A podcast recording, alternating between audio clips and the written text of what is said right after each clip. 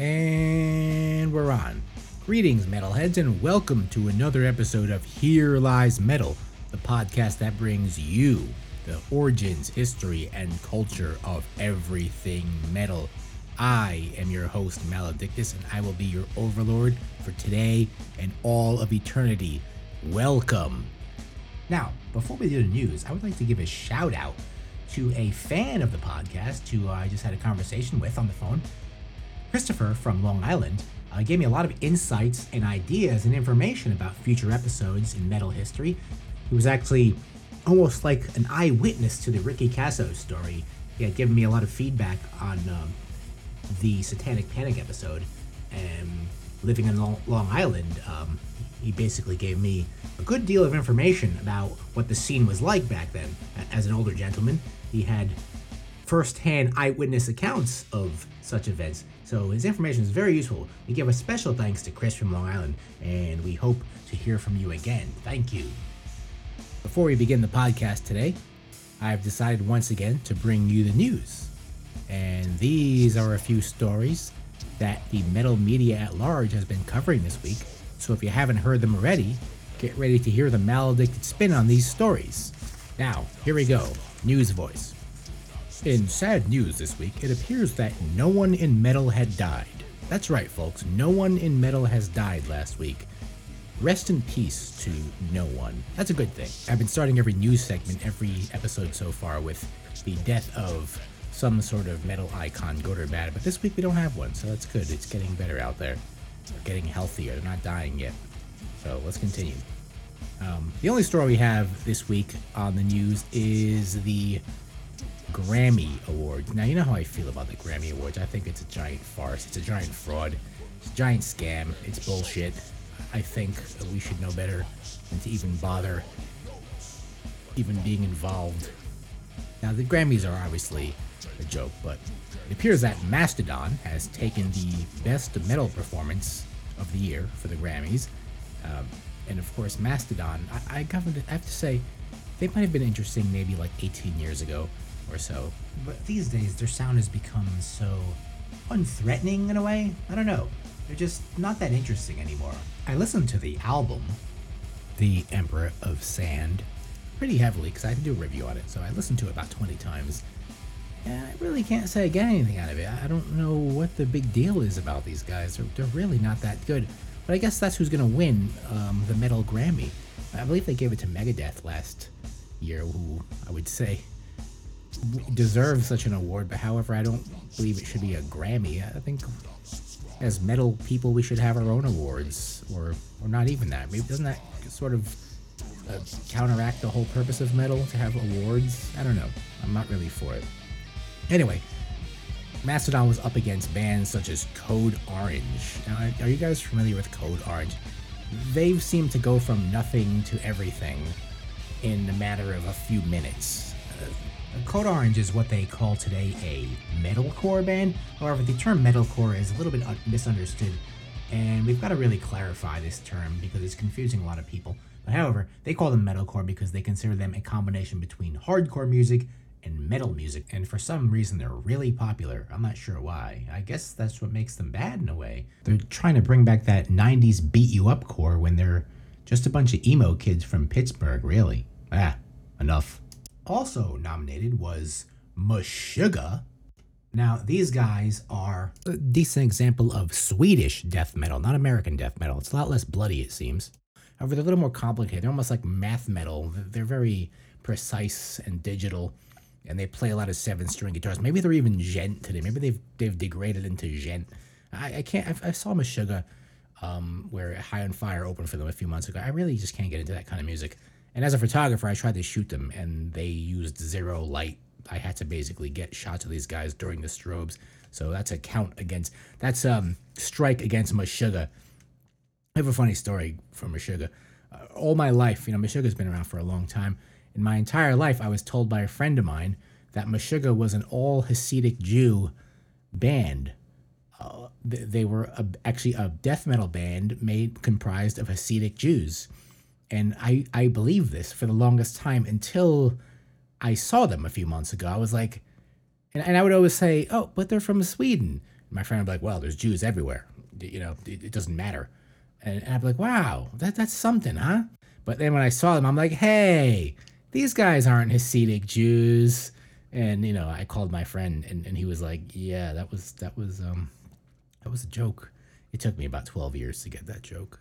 So shame on me. It's easy to trick me sometimes, Maledictus. Sometimes Maledictus is easily tricked into things. But watch out. Sometimes Maledictus might trick you. But not on this show. Everything I say is true. Next, we have a body count, which I admire their new. It's good to see them back.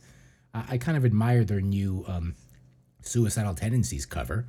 Um, but they were nominated for the song Black Hoodie. So I, I get behind Body Count. I was like Ice T. Ice T. I like Ice T. He's good. You know, but like like I said, a band like that should know better than to have anything to do with the Grammys. And some other band called August Burns Red. I have no idea who they are. Are they terrible? Yes? No? Let me know. Tell me about August Burns Red fans at home. Um, here lies metal at gmail.com. Who are these guys? I'll look them up myself, but that sounds like a bunch of kids that have emo haircuts playing metal, like most metal bands today. Am I right? Now, uh, a little note on the Grammys. We're gonna we're gonna go on a little tangent here, even though this should be the news. Uh, I've always believed that the Grammy Awards are totally patronizing to the metal genre. You, you know what I mean by that? Like it's almost like, hey, you guys could come to our party uh, with a history of utterly no understanding of or no desire to understand what metal's about. Hence that famous 1989 award with Jethro Tull over Metallica. I mean that that should have been the sign to abandon that entire award for metal bands to just boycott the award. That it should have been very clear from that point on, and it hasn't gotten any better. But I do believe that musicians of the metal persuasion should boycott this circus from now on. Should have been from then on, but from this point on, if you haven't realized that they don't give a fuck about you, uh, I don't know what you're doing. Maybe you're like, hey, who cares? We got this award. It's good for our careers. Okay. But if I were in that situation, I don't see any benefit in a Grammy Award at all. If I were a successful metal band making money, I would want nothing to do with that organization. But think of it like this. Imagine this: you're a metal band, okay? But compare it to this situation. Uh, make let it be analogous to this sort of situation. You could all maybe relate to this. Think of yourself as a nerd in high school or a headbanger in high school, the kind of people that were not, you know, they, you weren't the cool kids, all right? You weren't the, you were the kids everyone made fun of. You were the outcasts, all right? And suddenly out of nowhere, the jocks or the preppies or the cheerleaders invite you to their big bash at their big house in a nice part of town. You know, it was always those kids that had these big houses while their parents were away. They would have these parties, these these crazy drinking parties, and you know, you usually weren't invited to them because you know you didn't look like them. But do, do, would you even want to be there? Would you, do you even want to go to that party? I, I wouldn't. I, I I was the headbanger in high school if they were to suddenly invite me, I don't think I would want to be there. I wouldn't feel comfortable around those people. I mean, think like, are they inviting you to the party as a joke or to fill for some sort of dare that they had a, a wager against their friends or something like that? Or might they just have you there to humiliate you? Think of the Grammys as the same way. I mean, that's what I feel about the Grammys. And I don't feel like, you know, the latter. I don't feel like they're going to treat you as equal. They're kind of like, oh, look at those metalheads. Look, we got them to wear tuxedos today. Ha ha. Isn't that funny? Look what we got them to do. It's not, the mainstream music industry is not for us. It never should be for us.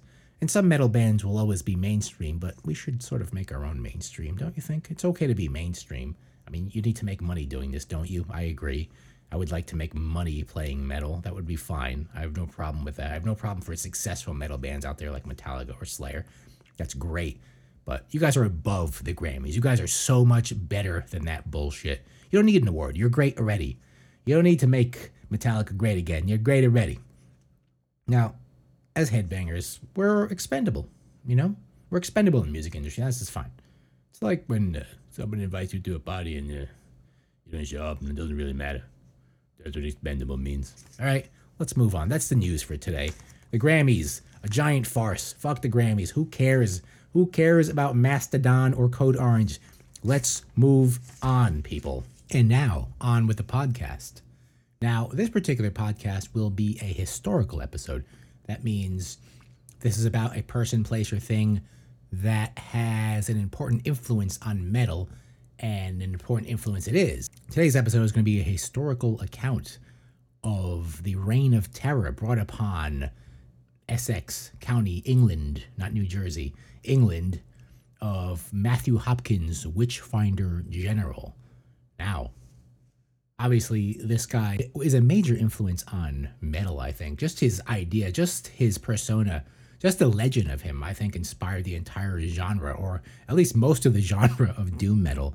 Uh, there is a band named after him, Witchfinder General. There's another band called Witchfynde. Cathedral had a song about this particular character. Of course, there was a movie made, and we'll get into that later. So let's begin this podcast, this historical podcast on Here Lies Metal. Here we go.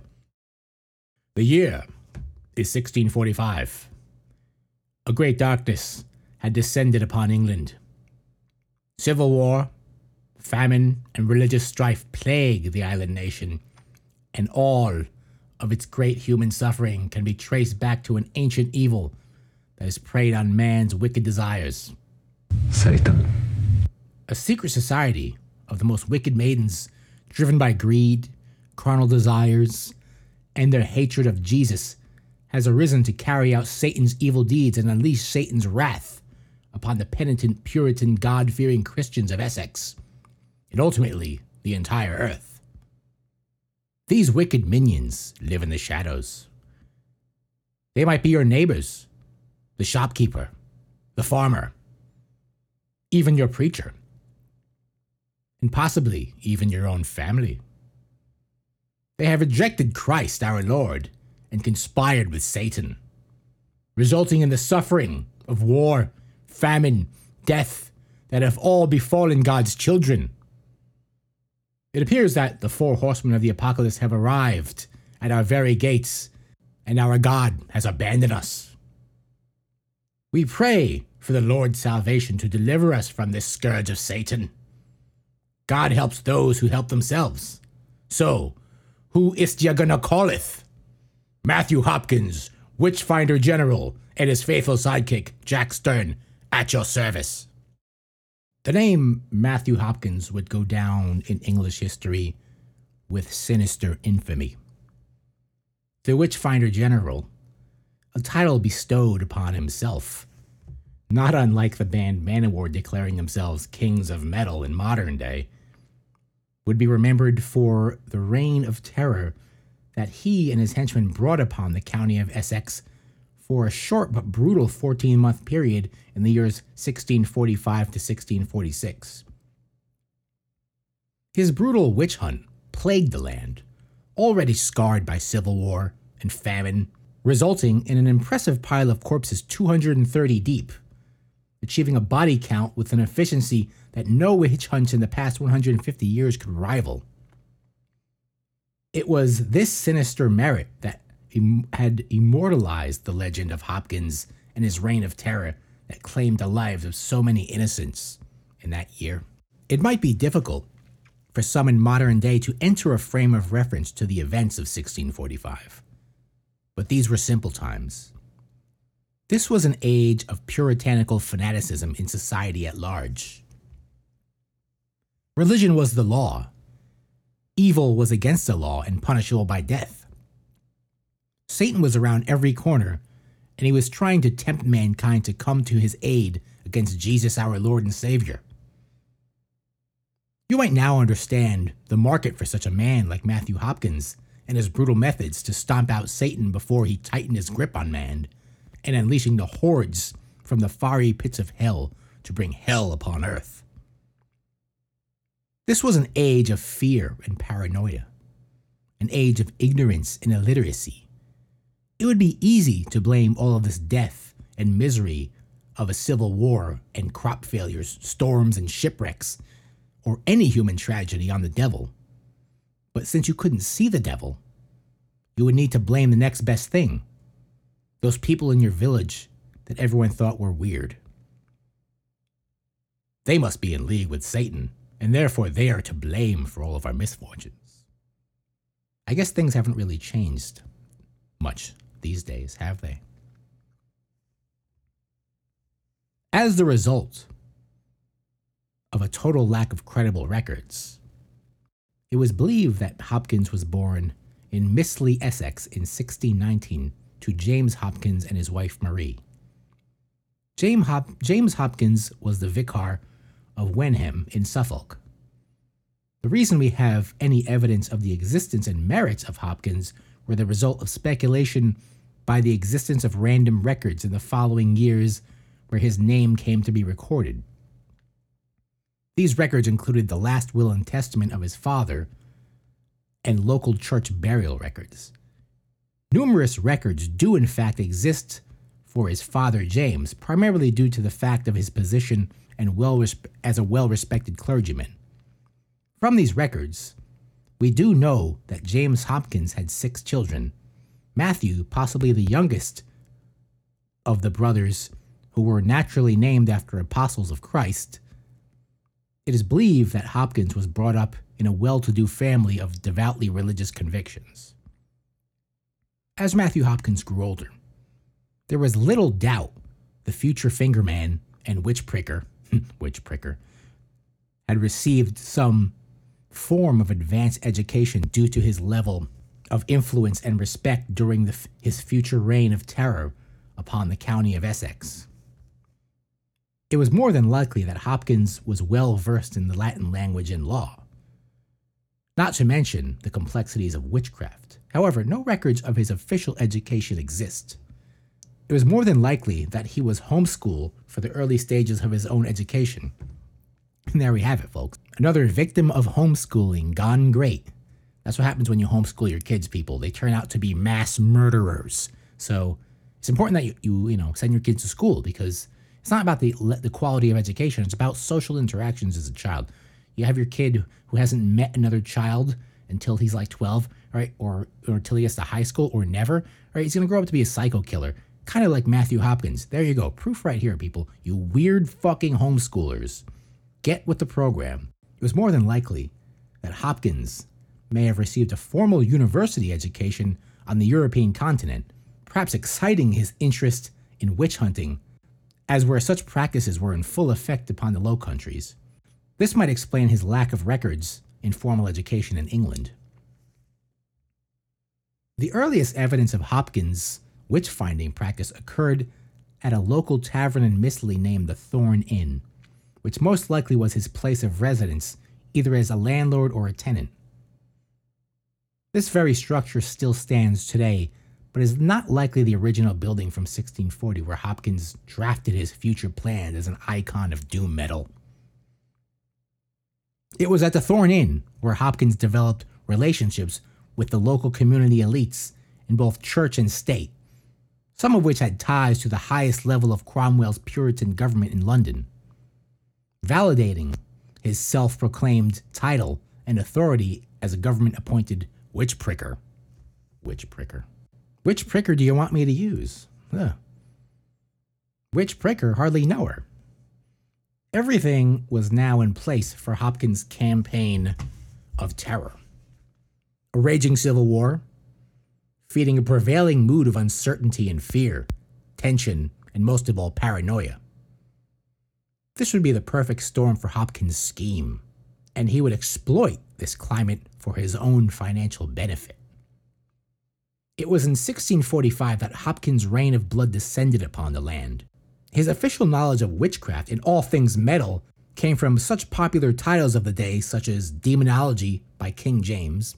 Now, mind you, this was the original manual on witch hunting in England.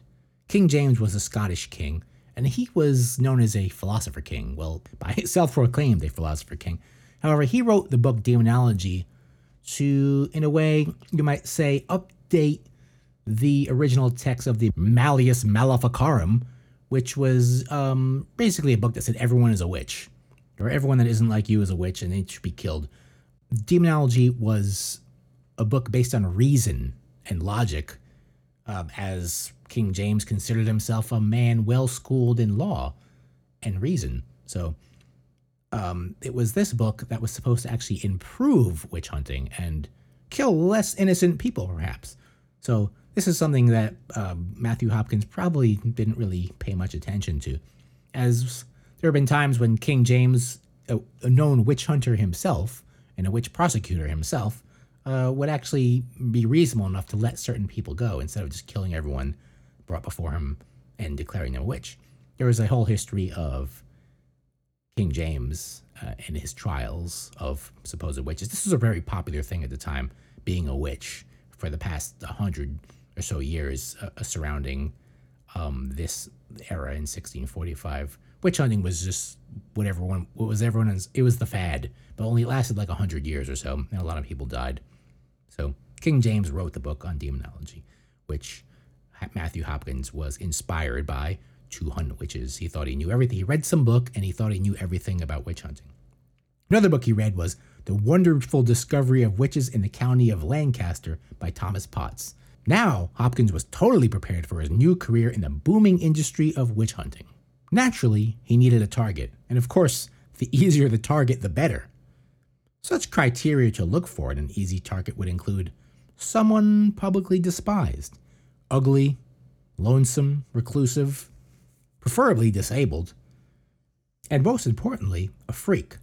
Hopkins, with his trusty sidekick, of who which he made an acquaintance of at the Thorn Inn, Jack Stearne, had just the victim to begin their murder spree. Elizabeth Clark was an easy target indeed. She was 80 years of age, considered absolutely ancient in the year 1645, where most people died around 30, in addition to her unnatural extended existence upon God's cruel earth. In addition to her unnatural extended existence upon God's cruel earth, Clark had only one leg, and to add icing to Clark's despicable, despicable shit cake of an existence, her own mother was tried and executed for witchcraft decades earlier. Talk about having it bad. Did I mention she was an easy target? Oh, and Obviously, the townfolks of Mistley hated and feared this old fossil. Therefore, so few protested her accusations. Clark was apprehended and jailed on suspicion of witchcraft. She was then subject to enhanced interrogation. As then, like now, torture was illegal. Naturally, Clark had been encouraged to confess her crimes as a result of Hopkins' unique brand of humane methods of information extraction. He later wrote about his first victim, victim in a pamphlet titled The Discovery of Witchcraft. And it went something like this. I'm going to do the, the, the Matthew Hopkins voice now, right?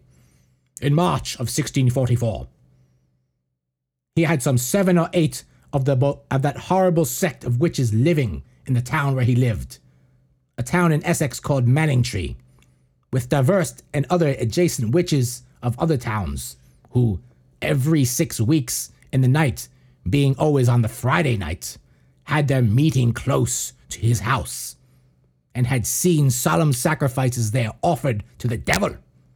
One whom this discoverer heard speaking to her imps, and bid them to go to another witch, who thereupon was apprehended.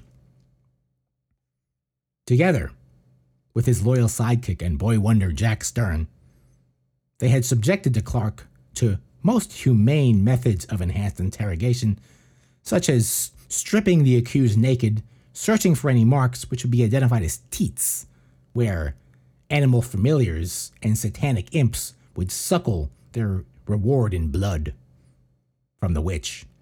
These teats were then poked and prodded or pricked, hence the name witch pricker. Clark just so happened to have three of these demon receptacles on her body, in which Hopkins quotes, was found to have three teats about her, which no honest woman would have.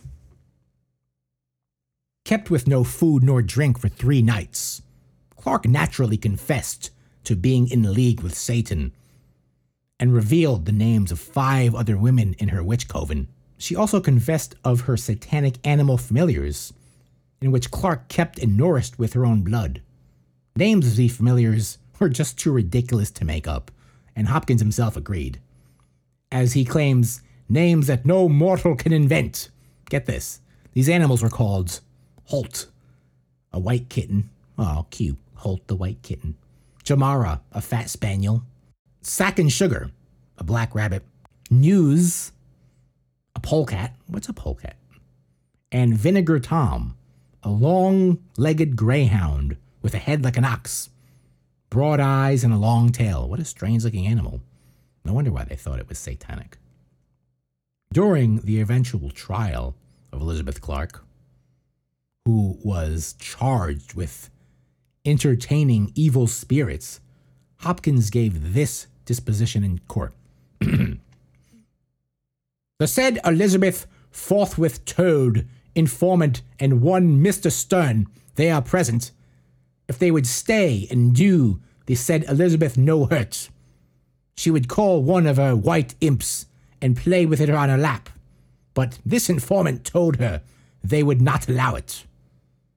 And they staying there while longer, the said Elizabeth confessed she had carnal copulation with the devil six or seven years. And he would appear to her three or four times a week at her bedside and go to bed with her and lie with her in half a night together. The shape of proper gentlemen, with laced band, having the whole proportion of a man, and he would say to her, Bessie, I must lie with thee. And she never did deny him.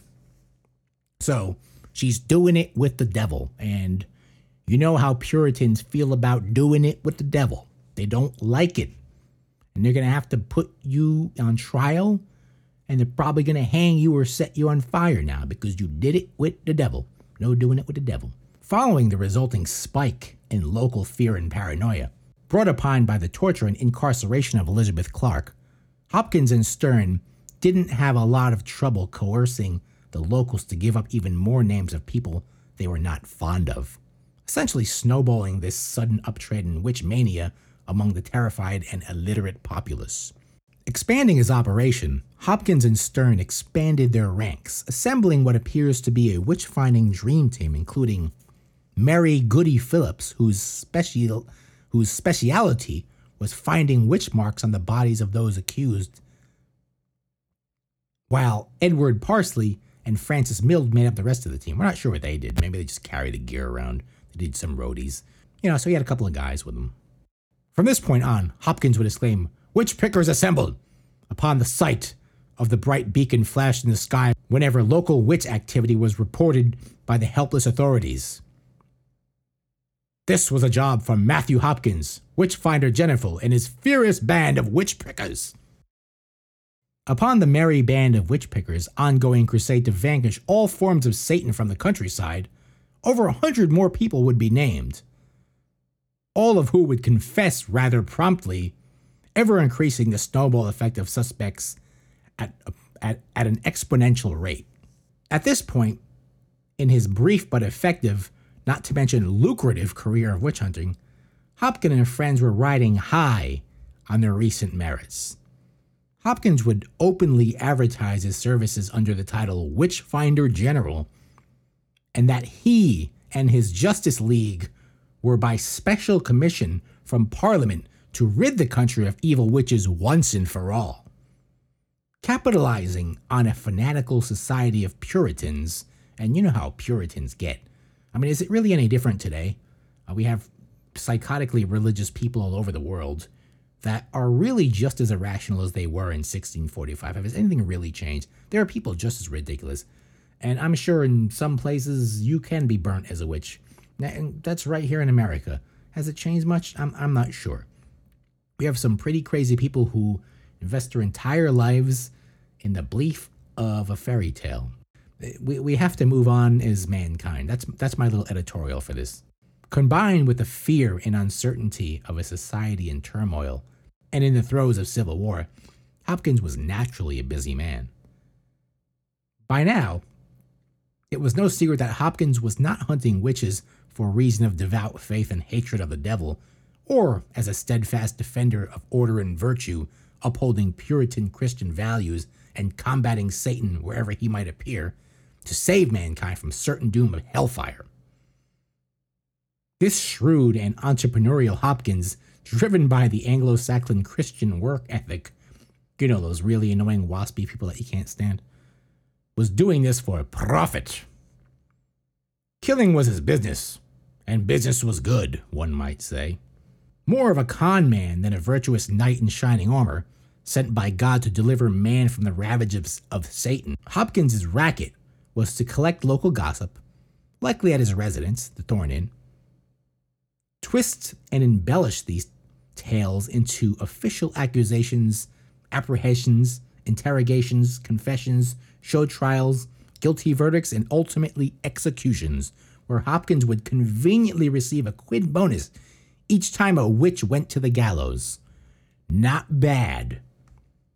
As Hopkins' witch finding service became more prominent, new and colorful methods of enhanced interrogation were devised. Methods that might elevate public engagement, therefore, acting as entertainment for mostly illiterate peasantry and ultimately promoting his booming trade of witch finding. This new public spectacle was known as swimming, and it went something like this The accused would be bound and thrown into a body of water, and you might have guessed how the results were determined. If you floated, and most humans do, but I, Maledictus, by the way, do not float, because I am so metal, I sink. I am incapable of floating, so I might have been set free as a non witch. Imagine that. Anyway, if you floated, you were obviously a witch. And if you sank, like I would, you were innocent. But you also died. Well, at least I would be spared a pricking session. No pricking for Maledictus. Swimming wasn't actually a method invented by Hopkins. However, Hopkins did formulate a method to make it more torturous, unpleasant, and painful by tightly binding the accused into an uncomfortable, contorted position as they were lowered into the water. I hope I told you, Hopkins was pretty damn metal. As the bodies piled up and Hopkins' bank account swelled, Hopkins Christ Superstar felt unstoppable. He and his merry band of witchfinders were still gleaming in the fame received from their successful Chelmsford trials, where nearly 30 suspected witches were executed.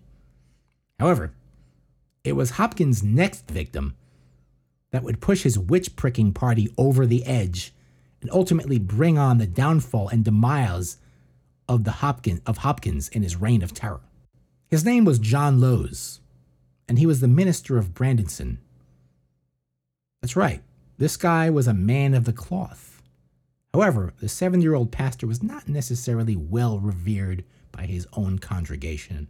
In fact, they deemed him as a carmunculous old fossil, and they wanted him gone. And what better way to make your enemies disappear than to summon Essex's premier paranormal investigator, witch finder, witch picker, and torturer? I mean, advanced interrogator. Who is you gonna call calleth?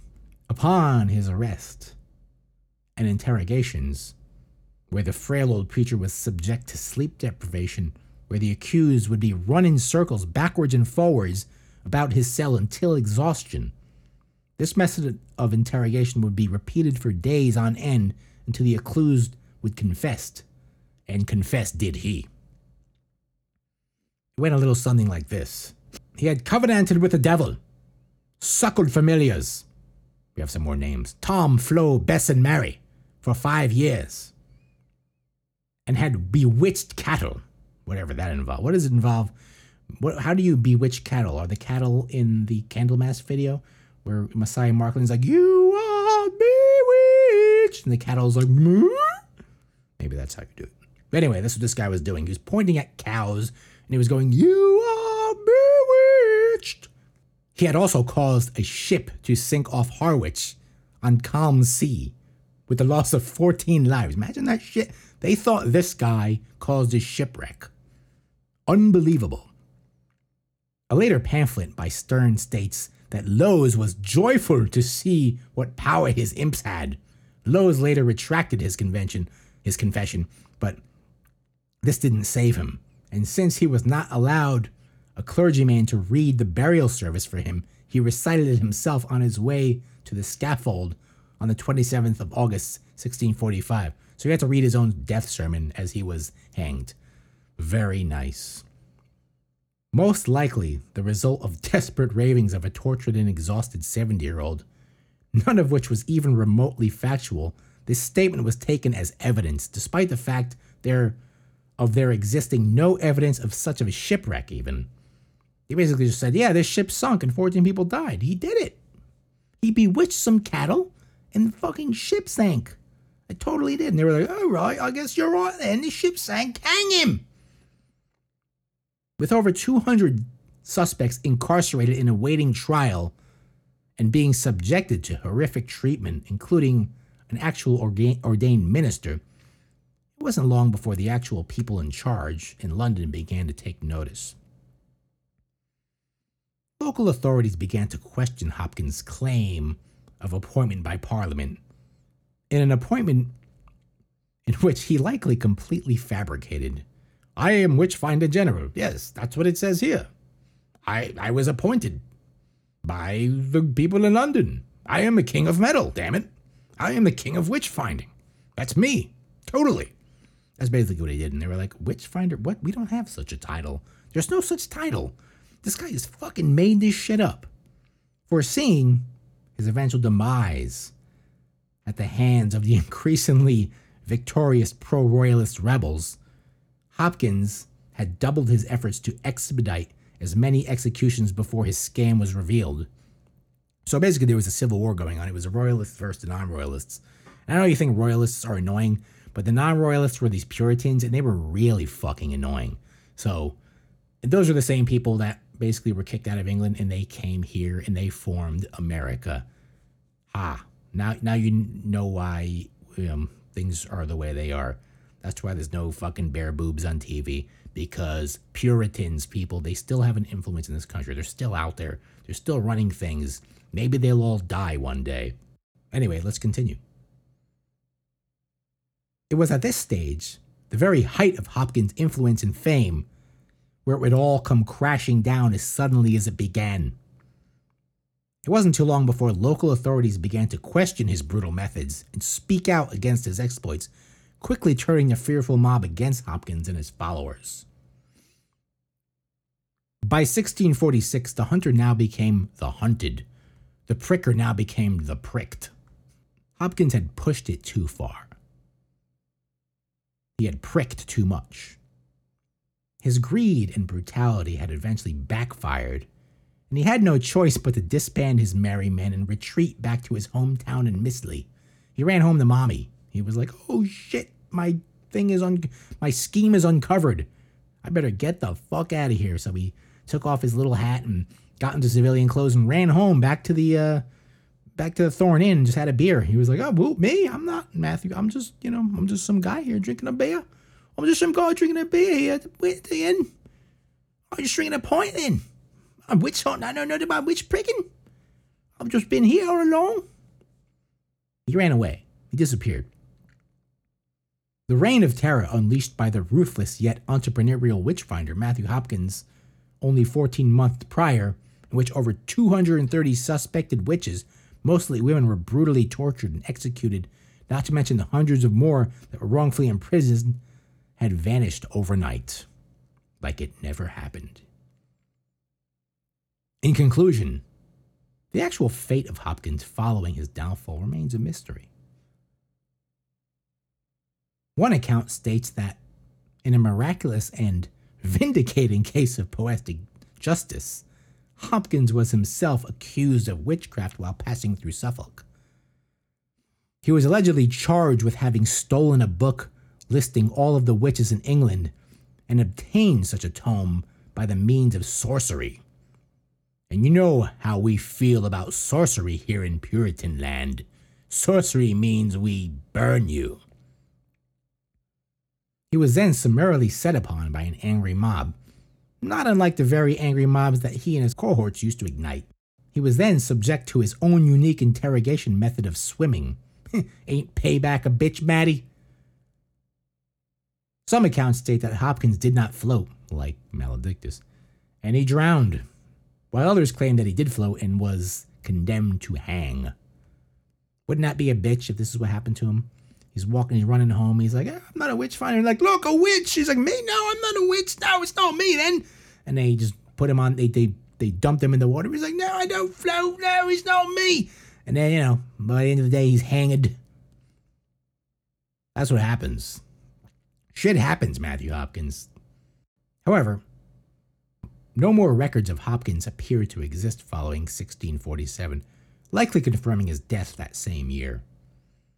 A more likely cause, a more boring and likely cause of death, um, was most likely revealed by his surviving faithful sidekick Jack Stearne, who claimed, in his own account of events, a confirmation and discovery of witchcraft, in which Stearne simply added confirmation to the same title that Hopkins had used previously. So he just took Hopkins' book and said, This is a confirmation of that book, and it's written by me, Jack Stearne. Everyone like me now. Everyone hit the like button. It's a confirmation of the discovery of witchcraft. That was uh, what people used to do back then. You know, that's how people just stole each other's posts back then. That's basically what he did. Either way, Stearne had stated that Hopkins had passed away peacefully after a long sickness of consumption. A likely cause of death, as most old timey people seemed to die of consumption by the age of 30 back in those days. He died of consumption. It says on those old gravestones, it says, died of consumption. What is consumption anyway? I think it's tuberculosis. Either way, he died pr- pretty young. He was probably in his 30s when he died. He didn't last long. A loose record of his burial was identified and simply reads Matthew Hopkins, son of Mr. James Hopkins, minister of Wenham, was buried at Mistley, August 12, 1647.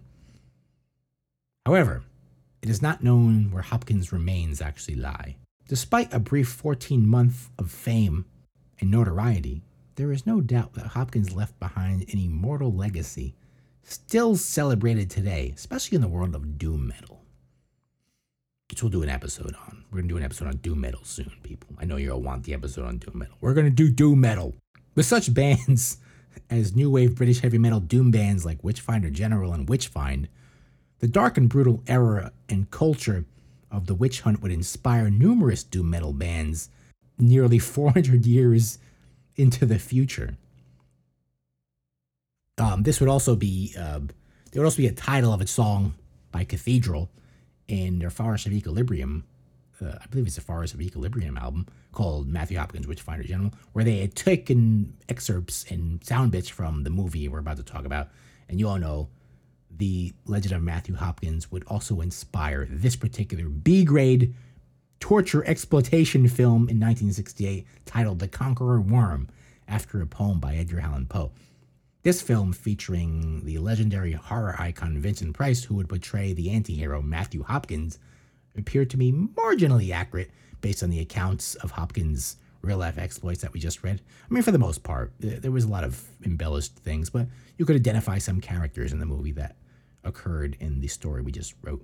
Of course, they made it a little more, you know, interesting. They put a love triangle in there, you know, a couple of things like that. But anyway, this is essentially a, a torture porn movie, uh, you call it, where Price portrays Hopkins as a crooked and corrupt sexual deviant, well versed in the art of hypocrisy.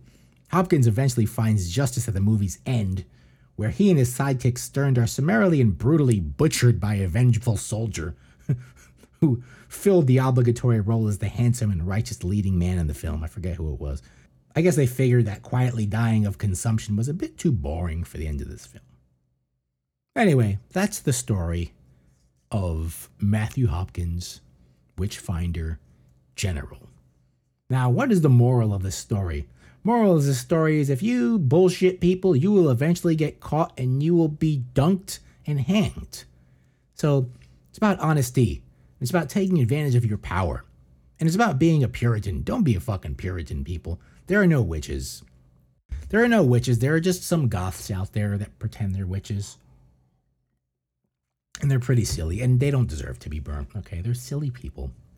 They want to be witches. They want to pretend they're witches. There is no reason to burn them. And I'm talking to everyone. I'm talking either you don't like witches or you're a religious fanatic. No one deserves to be burnt these days unless you're into like djent music or something, maybe you should be set on fire. That is the moral of the story, people. Do not do not find witches, do not kill innocent people, do not set them on fire for being different. And that's what this is all about. These people were different. They looked different. They were the they were the uncool people in society. That's who were the witches were. It wasn't like the hot people, it wasn't the good looking people, it wasn't the rich people. They were not accused of being witches. It was the poor, weird people that were missing legs that were accused of being witches and they were set on fire. Today it would be the metalheads. It'd be you and me. They'd be burning us. Of course, I wouldn't float, so I might have a way out. You know, if I didn't drown, I'd be like, well, he's not a witch, is he? He looks like a damn witch, but you, you know, he listens to all kind of like that metal music. He's into some really fucked up music. Plays some really loud guitar. He must be a witch, but then I wouldn't float. So they're like, what the fuck is wrong with this guy? How can he not float? I just don't float, people. I've tried. I just sink. I sink in the water. I'll sink in fucking seawater. I'm just made of metal. I'm made of stone. I'm dense. So I don't float. All right, let's wrap this thing up. I want to thank everyone again for listening, especially Chris out there. And be sure to follow us on social media, and that includes Twitter at Here Lies Metal, Facebook at Here Lies Metal, Instagram at Metal Lies Here, and Gmail at Here Lies Metal at gmail.com. Give us a shout out, talk to us, ask us questions, give us suggestions for shows. And be sure to subscribe to Here Lies Metal on iTunes, Stitcher, or Google Play. And don't forget to rate us, even if you hate us. If this podcast sucks, only you have the power to destroy me, Maledictus, and I challenge you to a fight.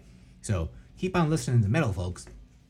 Now, I'm glad um, y'all came and listened to this podcast about metal history. Like I said, we're gonna do we're gonna do podcasts about everything, really, not just playlists. And I know the playlists are fun, but we're gonna do podcasts about people in metal, people that seem significant in the history of metal, maybe people that inspired metal songs or an entire genre.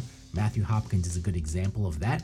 You could say he invented doom metal, you know, because all the doom metal guys ever sing about are witches and things like that. We're burning witches for the most part. I mean, depending what kind of doom metal we're talking about, that seems to be the basic. Uh, that was the basic theme, especially of early doom metal. You know, the guys that came after Black Sabbath, that was really their main theme: is witches and burning witches and witch finders, things like that.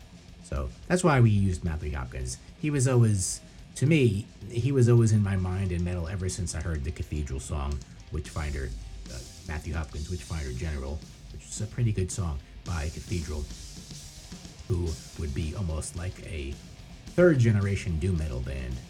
We'll do, like I said, we'll do an episode on specifically like doom metal. We're gonna do a doom metal playlist for you all pretty soon. Now, once again, it is my passion to bring you, the listener, these tales of metal. However, if you'd like to support the show, your donations are highly appreciated, and you can find me at Patreon forward slash Here Lies Metal give a quarter, give a dollar, give five dollars, give a hundred dollars, give six zillion dollars to Maledictus, and he will thank you greatly.